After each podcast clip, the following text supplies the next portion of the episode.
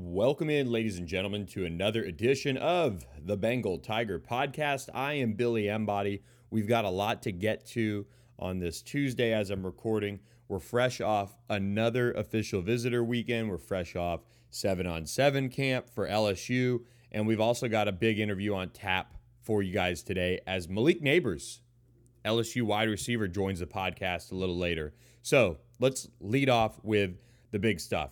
The official visitors that were in town this past weekend.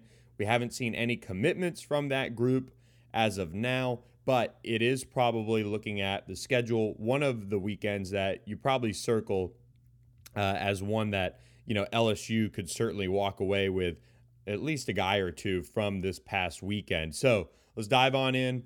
LSU did host elite defensive tackle Jaden Wayne over the weekend, and I got the sense of talking to him that he had a nice time. LSU did a good job hosting him, but I get the sense that the number one player in Washington's going to end up playing his college ball elsewhere. But I will say this, and I bring up Jaden Wayne to quickly transition to not lead off with such bad news, but transition to Darren Reed out of Columbus Carver in the state of Georgia, 6'5", 260-pound defensive tackle who LSU has made a big push for. And I think the Tigers sit right there with Ohio State. And if you don't trust me, trust Darren Reed. Check out the article on TheBengalTiger.com where he recapped his visit. And LSU did a terrific job, really knocked it out of the park. He had a great time and you know, told me that LSU is sitting right there with Ohio State for his commitment, which will come at some point on the 4th of July. So Darren Reed is sitting there as a potential five-star prospect on three, sitting as the number 29 overall prospect in the country, number 4 defensive lineman in the nation. And I think he has got first-round draft pick potential. And Jamar Kane has done a terrific job recruiting him to get LSU in that good of a spot for him coming off of that visit. So he will head to Ohio State at the end of the month. He heads to Miami next weekend. And this is a recruitment that it does seem like LSU and Ohio State have kind of taken the reins on. I know there's a lot of buzz around LSU right now. We'll see if they can continue to keep that momentum and land him, because I tell you what, out of all of the official visitors this summer, and I might be missing one or two, maybe Jaylen Brown, maybe Jaden Rashada. But in terms of who could have the biggest impact on LSU, I mean, that's how good Darren Reed is. He's right up there with, you know, all the best of the best in terms of prospects in the country. And so he, you know, had a terrific visit. So I wanted to lead off with Jaden Wayne was certainly the highest rated on the on-three consensus who was in town, but I quickly moved on from him to share the good news, at least, about Darren Reed. Let's move down the list. Another prospect I talked with after his visit, a top 100 offensive lineman overall, Caden Green out of the state of Missouri. And he's somebody that LSU really surged for here. They surged right to the top 2 with Oklahoma. He heads to Missouri the last weekend in June, and he also wants to make his commitment in July. The Sooners hold a lot of confidence here, and rightfully so. They've got multiple predictions on the on-three recruiting prediction machine, but LSU has some ties here. Brad Davis played with Caden Green's high school coach in college. They were teammates, and LSU was a late add to his official visit list. And Caden just told me, look, they were a late add. We were looking kind of to see, you know, if we would even take another visit. He just canceled his Michigan official visit, by the way, and they end up coming to LSU, and he kind of put it perfectly. He said, it wasn't anything that I didn't already know about the program that I found out, but the people and everything around Baton Rouge on my visit were just terrific, and he came away really impressed with Brad Davis. And I do know from talking with different sources that his parents did as well. So I would say LSU did surge and now is battling Oklahoma squarely straight up for Caden Green, who already officialed to Norman. So LSU and Oklahoma will kind of have to battle Missouri, who holds that last official visit. But Caden Green is somebody that I'm not saying LSU is going to get, but they certainly surged to the top of his list along with Oklahoma. And then another prospect, let's move on to the two teammates out of Indianapolis, and Josh Mickens and Kendrick Gilbert, two of the best prospects in the country. Josh Mickens is another guy who could end up a five-star, 4-on-3, an elite edge rusher. And then Kendrick Gilbert, a 6'5", 250-pound defensive lineman. Kendrick will head to Iowa and Kentucky next weekend. Josh Mickens, I think we talked about it on the preview podcast, but he lost his father earlier this year, so it's been a really tough year. He's going to take his visits in the fall. He's mentioned wanting to get back for a game. So, you know, LSU's in this now. You know, North Carolina holds the On3 recruiting prediction machine lead. He's got a ton of ties to the state of North Carolina with family, but his mom, also looking to potentially move with him to college, has some ties to Louisiana with some friends in the New Orleans area. So maybe that helps. He had a terrific time. He told me he loved it. We'll just see if they can get him back on campus and kind of keep swinging away, because he's one of the best prospects in the country. And then Kendrick Gilbert, it just sounds like he's going to take his visits, and we'll see kind of where the chips fall with him. I do think there's, you know, a chance he goes elsewhere, and I think that could be, you know, potentially a sign of where LSU stands with some of these other defensive linemen overall. But LSU did a good job with their visit, and he really enjoyed it. So up next, Iowa and Kentucky for Kendrick Gilbert. And then Edric Hill, one of the quietest recruitments I've seen this cycle, out of North Kansas City, Missouri. 6'1", 280-pounder on the defensive line, comes in town, and most people kind of think LSU's playing catch-up here. I would tend to agree, just because there really hasn't been much buzz about him at all. Seems like Alabama holds the lead. We'll kind of see where he ends up. It's one of those weird recruitments. It wouldn't shock me if Missouri really got involved and continue, you know, got into it and really pushed for him and tried to keep him in the state of Missouri. So Edric Hill is kind of one of those weird ones where you don't really know. So that's why we're not going to spend too much time on him. But let's finish up with two three-star prospects that were on campus, and two guys that I think LSU is right in the mix for. Whit Weeks out of the state of Georgia, brother of West Weeks, the LSU linebacker. LSU did a really good job here. From what he told me, he really enjoyed it. Seemed like Madhouse impressed him. They watched a ton of film together and just went over things, which Whit really enjoys. And, you know, even when he told me, I said, what are you looking to see on your Georgia visit next weekend? He said, I want to watch a lot of film and just be around the players. So he's a football junkie, clearly, and I think Madhouse played into that well. I like where LSU sits for him. You know, they've got West on the roster. I know there's a potential that he could stay home and, you know, play for Georgia. Georgia is pushing for him, as well as Oklahoma, who also hosted him already this summer. So Whit Weeks, I think that's one of the guys that you circle as, you know, potentially in the class you like to feel good about with the family ties there now. And I think his official visit went really well. Kyle Parker's an interesting one. Has a lot of ties to the state of Louisiana. His dad's from New Orleans and went to LSU. And he had a terrific official visit from what I heard. Louisville does host him next weekend, and the Cardinals have been on a tear lately recruiting. They have DeAndre Moore, one of the top wide receivers in the country, committed. Pierce Clarkson is a really good sell at quarterback for Louisville, so don't count out Louisville. And then Texas holds the On3 recruiting prediction machine lead. It wouldn't shock me at all if he goes out of state and ends up at LSU or Louisville. It's been an interesting one to follow, but I've heard things went really, really well, and Cortez Hankton offered him recently and got him on campus for that visit right away. And so I think LSU sits in a really good spot there. We'll just see if they can weather the storm from Louisville and land Kyle Parker. So that's kind of your rundown on official visitors. I wanted to keep this relatively short because we've got a great chat with Malik. As you're listening to this, most likely one official visitor that will arrive early into Baton Rouge will be Jaden Chapman, at least as of the time of recording. He was still coming. 4-star offensive lineman out of the state of Texas from Harker Heights. He sits as a top 100 prospect, 4-on-3, one of the best offensive linemen in the country. LSU's battling Texas, Oklahoma, and Texas A&M for him.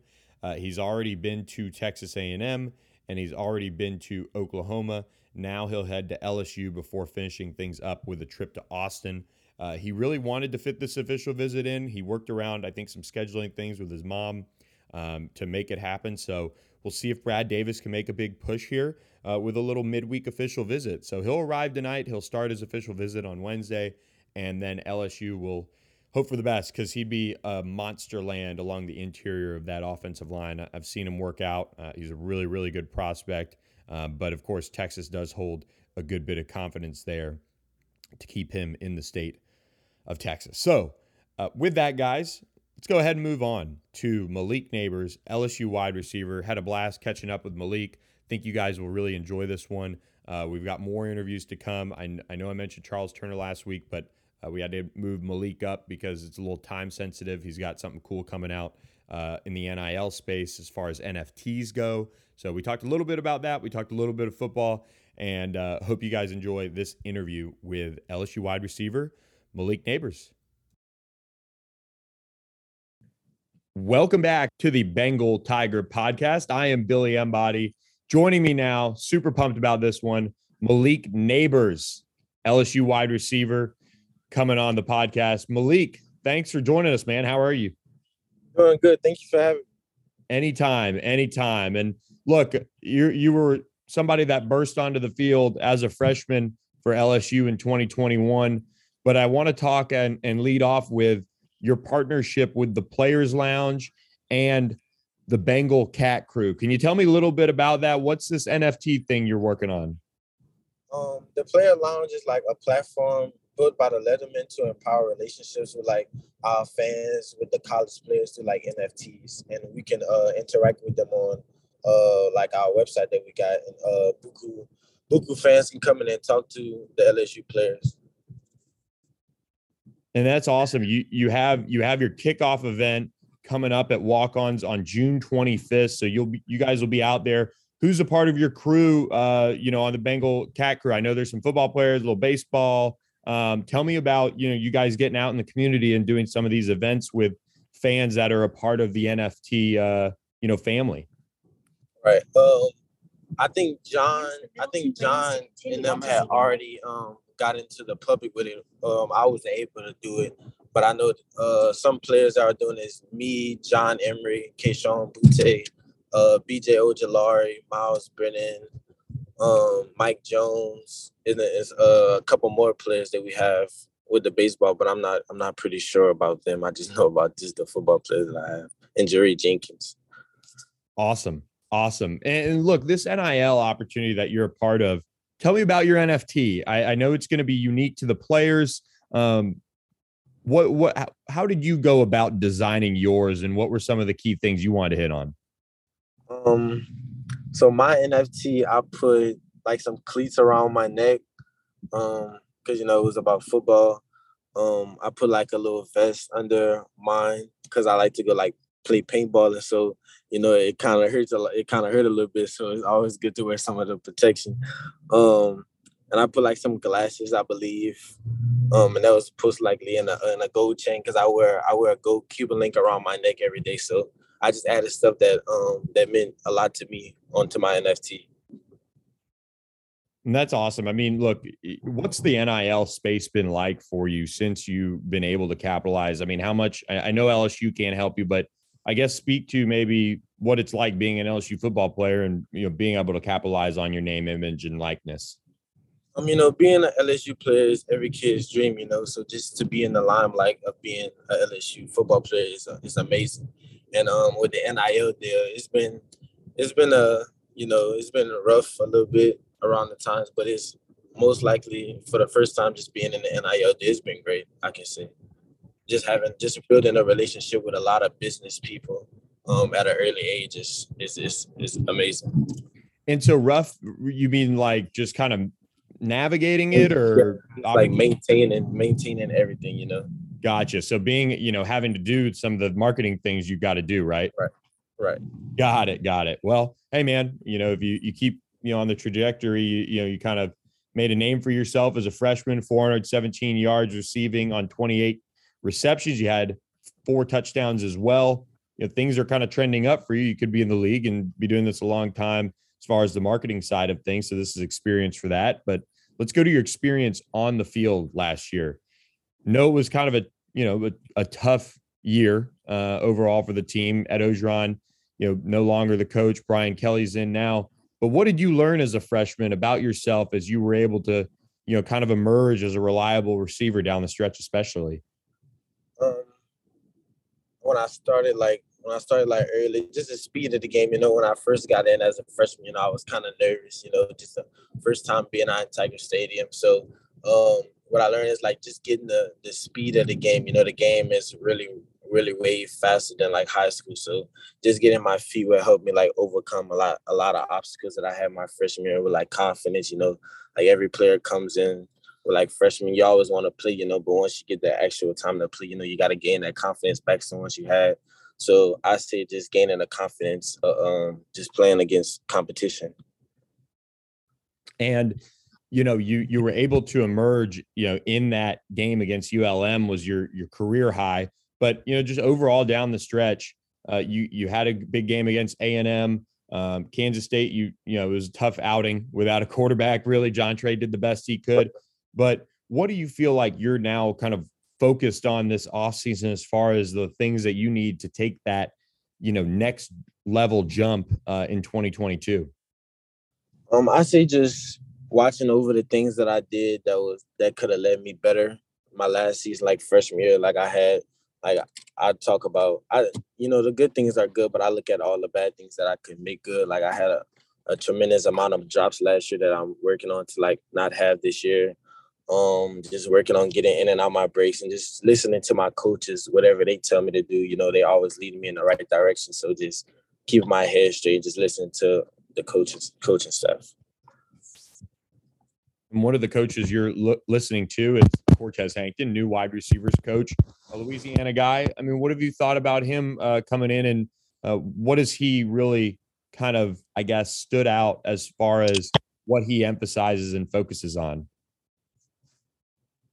The technique about it, it's he let us, some days, as a coach, you want to let your kids, be comfortable, that's all he preached about, just being comfortable. You don't want to be all, up so tight, so just letting us go out and play, but still not forgetting the technique about the game. And what's this new offense been like? What are some of the things that maybe it empowers you guys to do as far as receivers, and just what do they kind of emphasize as far as getting you guys the ball and giving you guys opportunities to make plays? I could say the leadership of the quarterback room. They're always trying to give with the receivers, to have a big year. So I say we need a good offense. So the quarterbacks just took a big role in that, getting us all together. Trying to catch ball, just get the offense down packed with just being ourselves without the coaches being around. And let's go to the quarterbacks. They're all different in their own ways, in their own experience levels. How do you, don't pick one, you don't have to pick one, but what are you seeing out of them overall as a group? And can you kind of break each of them down a little bit as far as what they bring to the table? I'm going to try to break down. I'm going to try to break down as easy as possible. But for the quarterback room, I see, it's a one man's job, but all of them interact with each other, they're uplifting each other, they're helping each other every day. It's a team sport. So, you got to help the man on side. You just can't let him fall. So I say the leadership out the quarterback room has been tremendous, just with Walker, Garrett, Jaden, Miles, they're all just uplifting everyone and themselves. I say Nuss, I don't know. It's I with him with his freshman year. I see him grow a lot. Me, him, and Jack has been working out a lot. So I say, I don't know. I can't really break each of them down. It's kind of hard. Well, I'll move on to the wide receiver room. You guys got Kayshawn, who's eventually going to come back. You got Jack. You got Chris Hilton. Brian Thomas.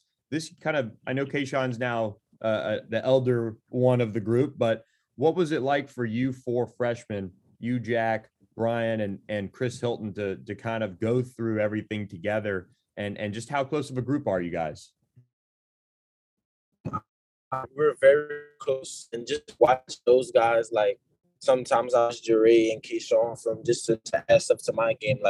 They had success their season and doing things that they did. So just looking up to those guys, those guys carry themselves and what they do.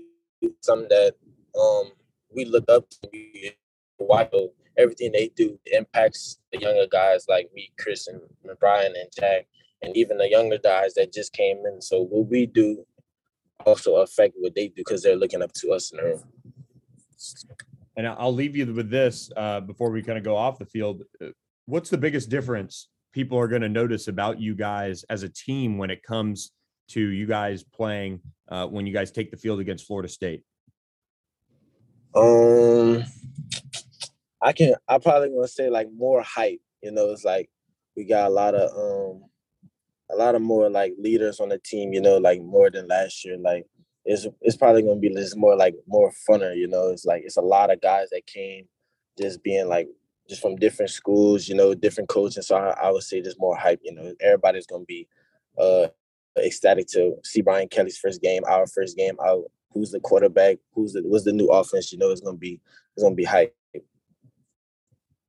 All right, now I've been doing this with a few guys. What do you like to do away from the football field? What are some of your passions or things you like to do around Baton Rouge when you're not, you know, doing football or school? Around Baton Rouge, around after football, I probably just go home. But when I go back to home in Lafayette, I probably hang out with my friends, go play basketball, and just go paintballing every once in a while. You know, I get with the friends. We just go paintball and have some fun. Go swimming and stuff like that. Okay, are you watching anything good on Netflix? You got any recs for the people out there? Oh yeah, for sure. I'll be watching Stranger Things, Who Killed Sarah, Ozark. I just finished Money Heist and working on Black Lightning. Okay, all right. I will say, Who Killed Sarah kind of gets a little weird. I'm still rolling through it. I picked it back up, but I'm telling you, it's getting a little weird. But I kind of can't put it down in a way. Yeah, don't ruin it for me. Yeah. No. But yeah, finish Ozark as well. That's a good one. So. Well, all right, man. Well, hey, we appreciate you jumping on, talking about the Players Lounge and Bayou Cat Crew. Make sure you guys check them out on their social media pages, The Players Lounge, TH Players Lounge, and Bayou Cat Crew, just how you spell it right there, all one word. June 25th, you guys are going to be at Walk-Ons, kicking off the big summer and year you guys have with this, so excited to see you guys roll it out, and thank you for coming on the podcast and talking with us. Thank you. Anytime. Thank you. Thank you to Malik Nabers for coming on the Bengal Tiger podcast. That's been this week's edition of the podcast. We will catch you guys later on in the week for another edition, and hope you guys enjoyed that episode. We'll catch you next time.